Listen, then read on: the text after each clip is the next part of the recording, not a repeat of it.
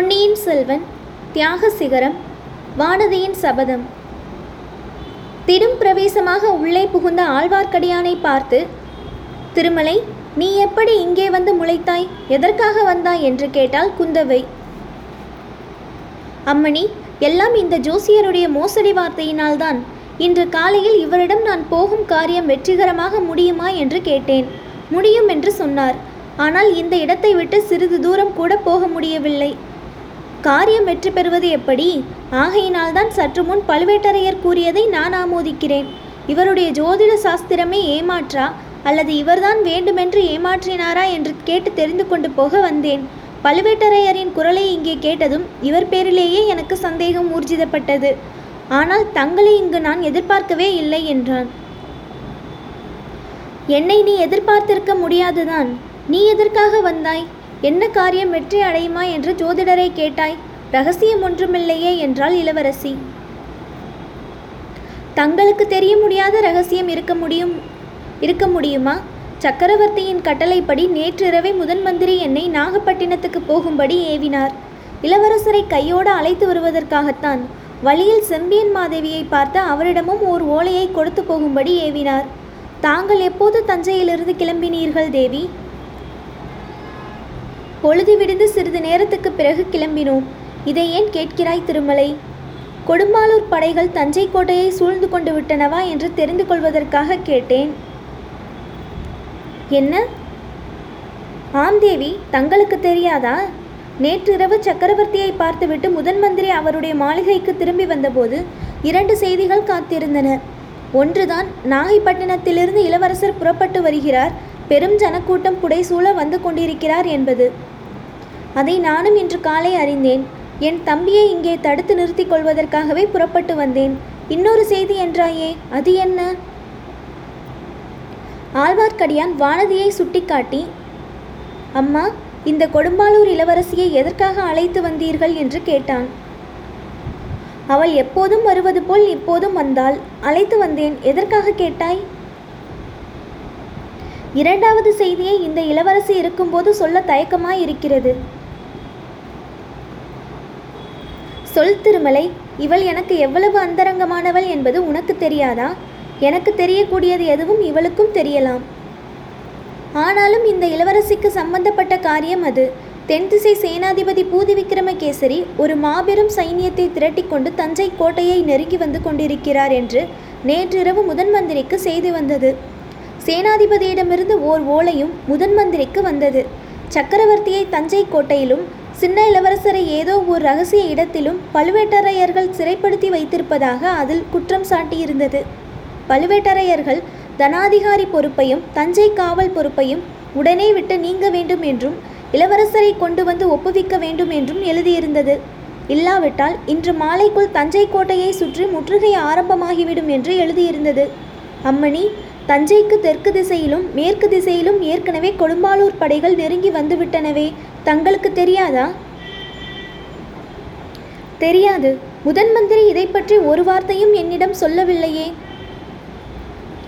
சொல்லியிருந்தால் நீங்கள் ஒருவேளை தஞ்சை கோட்டையை விட்டு புறப்பட்டிருக்க மாட்டீர்கள். முக்கியமாக கொடும்பாலூர் இளவரசியை உடனே வெளியேற்றிவிட வெளியேற்றிவிட முதன் மந்திரி விரும்பியிருக்கலாம். அது ஏன்? இவள் அங்கு இருந்தால் என்ன நேர்ந்துவிடும்? இந்த இளவரசியை சின்ன பழுவேட்டரையர் ஒருவேளை சிறைப்படுத்தினாலும் படுத்து விடுவார் அவ்வளவு துணிச்சல் அவருக்கு வந்துவிடுமா? மெய்யாகவே இதை நீ சொல்லுகிறாய்? ஆம் தேவி. மேலும் தென் திசை சேனாதிபதி சொல்லி அனுப்பிய செய்தியை கேட்டால் தாங்களே அறிந்து கொள்வீர்கள். என்ன? மேலும் என்ன? இளவரசர் அருள்மொழிவர்மருக்கும் கொடும்பாலூர் இளவரசி வானதி தேவிக்கும் உடனே திருமணம் நடத்தியாக வேண்டும். ஆதித்த கரிகாலர் தமக்கு ராஜ்யம் வேண்டாம் என்று சொல்வதால் அருள்மொழி சோழரையே அடுத்த சொ பட்டத்துக்கு உரியவராக யுவராஜ பட்டாபிஷேகம் செய்ய வேண்டும் என்றும் கேட்டிருக்கிறார் இதற்கெல்லாம் சம்மதிக்காவிட்டால் தஞ்சை கோட்டையை மூன்றே நாளைக்குள் தரைமட்டமாக்கி விடுவேன் என்று சொல்லி அனுப்பியிருக்கிறார். சோழ நாட்டு மக்கள் தம்மை ஆதரிப்பதாகவும் தெரிவித்திருக்கிறார். இதையெல்லாம் கேட்டுக்கொண்டிருந்த வானதி அக்கா என் பெரியப்பாவுக்கு திடீரென்று பைத்தியம் பிடித்து விட்டதா என்ன? என்று ஆத்திரத்துடன் கேட்டாள். ஏன் வானதி அப்படி சொல்கிறாய்? வெகு காலமாக பலர் மனத்தில் இருந்த விஷயத்தையே உன் பெரியப்பா இப்போது பகிரங்கமாக அறிவித்திருக்கிறார். பழுவேட்டரையர்கள் மதுராந்தகனுக்கு பட்டம் கட்ட வேண்டும் என்ற முயற்சி தொடங்கியிருப்பதினால் கொடும்பாளூர் மன்னரும் திருக்கோவலூர் மலையமானும் இவ்விதம் வெளிப்படையாக சொல்ல ஆரம்பித்திருக்கிறார்கள். ஆம் தாயே திருக்கோவலூர் மலையமான் கூட இதற்குள் ஒரு பெரிய சைனியத்துடன் கடம்பூர் கோட்டைக்கு சமீபம் வந்திருப்பார். என்னிடம் அவர் பேசியதிலிருந்தே அவ்வாறுதான் ஊகித்தேன். முதன் மந்திரிக்கும் தகவல் கிடைத்திருக்கிறது. ஆனால் இப்போது நான் அறிந்திருக்கும் செய்திகள் அவர்கள் இருவருக்கும் தெரியாது. அவர்கள் இரண்டு பேருடனும் நான் பேசி உள்நாட்டு சண்டை நேராமல் தடுத்தாக வேண்டும். எப்படி செய்யப் போகிறேனோ தெரியவில்லை. தாயே நிலைமை இப்போது மிகவும் முற்றி போய்விட்டது போய் விட்டது. இனிமேல் ஒரு பெரிய பாரத யுத்தம் நடந்தே தீரும் போலிருக்கிறது.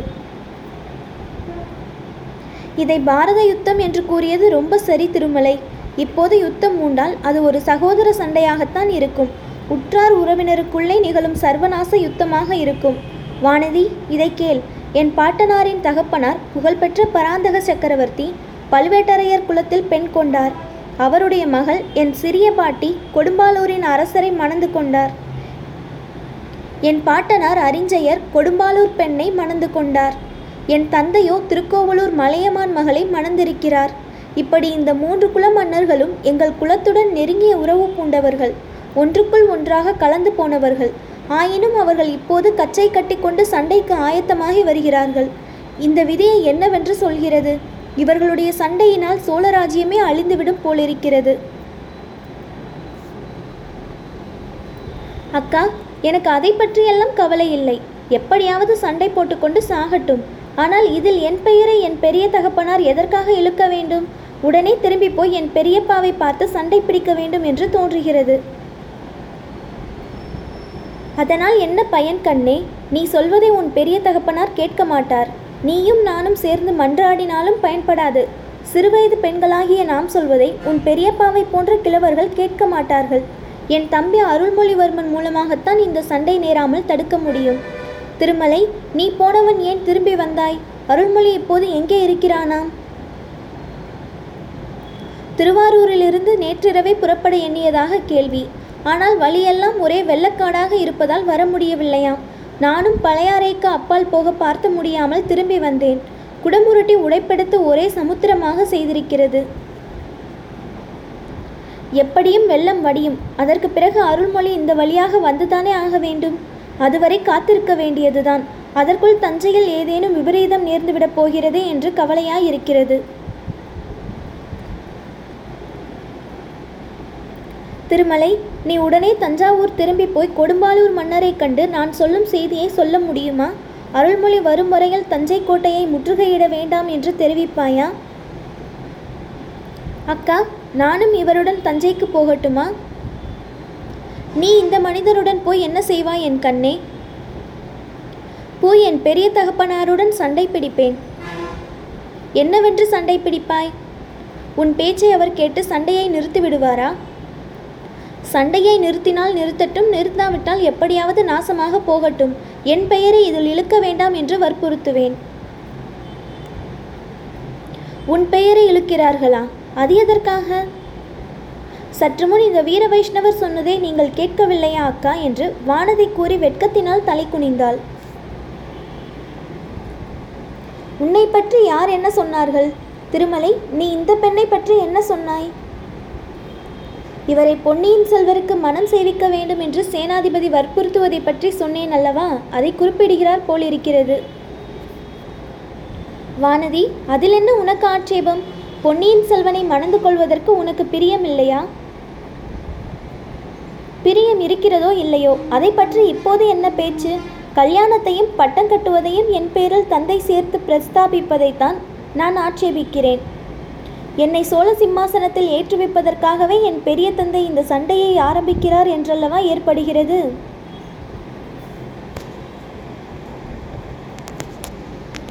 இச்சமயத்தில் ஒரு பெண்ணின் குரல் கொடும்பாலூர் இளவரசி சிம்மாசனம் ஏறுவது என்றாலே ரொம்ப வெறுப்பு போலிருக்கிறது என்று கூறியதை கேட்டு எல்லாரும் அக்குரல் வந்த இடத்தை பார்த்தார்கள். அங்கே ஓடக்கார பெண் பூங்குழலி நின்று கொண்டிருந்தாள். குந்தவை அவளை வியப்புடன் பார்த்து பெண்ணே நீ எப்படி இங்கே வந்தாய்? இன்று காலை உன்னையும் ஈழத்து ராணியையும் காணாமல் நாங்கள் தேடி அலைந்தோமே உன் அத்தை எங்கே என்று கேட்டாள். தேவி மன்னிக்க வேண்டும். என் அத்தை என்னை பலவந்தமாக பழுவூர் அரண்மனையின் சுரங்க வழியாக பிடித்து இழுத்து கொண்டு வந்து கோட்டைக்கு வெளியே அனுப்பிவிட்டாள். நான் தஞ்சை அரண்மனையில் ஒரு நாள் இருப்பது கூட என் அத்தைக்கு பிடிக்கவில்லை. எனக்கும் அரண்மனை வாழ்வு பிடிக்கவில்லைதான். கொடும்பாலூர் இளவரசிக்கு சிம்மாசனமே வெறுத்து போயிருக்கும் போது என்னை போன்றவர்களுக்கு அரண்மனையில் வசிக்க எப்படி பிடிக்கும் என்றாள் பூங்குழலி. பெண்ணே எதையோ கேட்டால் எதையோ சொல்லுகிறாய்? உன் சித்தம் சரியான நிலையில் இல்லை நிலையில் இல்லை போல் இருக்கிறதே என்றாள் குந்தவை. அக்கா அவள் சித்தம் சரியாகத்தான் இருக்கிறது. என்னை கேவலப்படுத்துவதற்காக வேண்டுமென்று இப்படி பேசுகிறாள். நான் சோழ நாட்டின் சிம்மாதனம் ஏறி மகாராணி ஆக வேண்டும் என்ற ஆசை கொண்டிருக்கிறேனாம். அதற்காகத்தான் தங்கள் தம்பியை பொன்னியின் செல்வரை மணக்க விரும்புகிறேனாம். இவளுடைய மனசு எனக்கு நன்றாய் தெரிந்திருக்கிறது என்றாள் வானதி. பாம்பின் கால் பாம்பு அறியும் என்ற பழமொழி பொய்யாக போகுமா? என்றாள் பூங்குழலி. பெண்களை நிறுத்துங்கள். எந்த சமயத்தில் என்ன பேசுவது என்றே உங்களுக்கு தெரியவில்லை. பூங்குழலி உன் அத்தை இப்போது எங்கே இருக்கிறாள்? என்று குந்தவை கேட்டாள். பழுவூர் மாளிகையைச் சேர்ந்த பொக்கிஷ நிலவரையில் இருக்கிறாள். எதற்காக? அங்கே ஒரு கொலைக்காரன் கையில் வேலுடன் ஒளிந்து கொண்டிருக்கிறான்.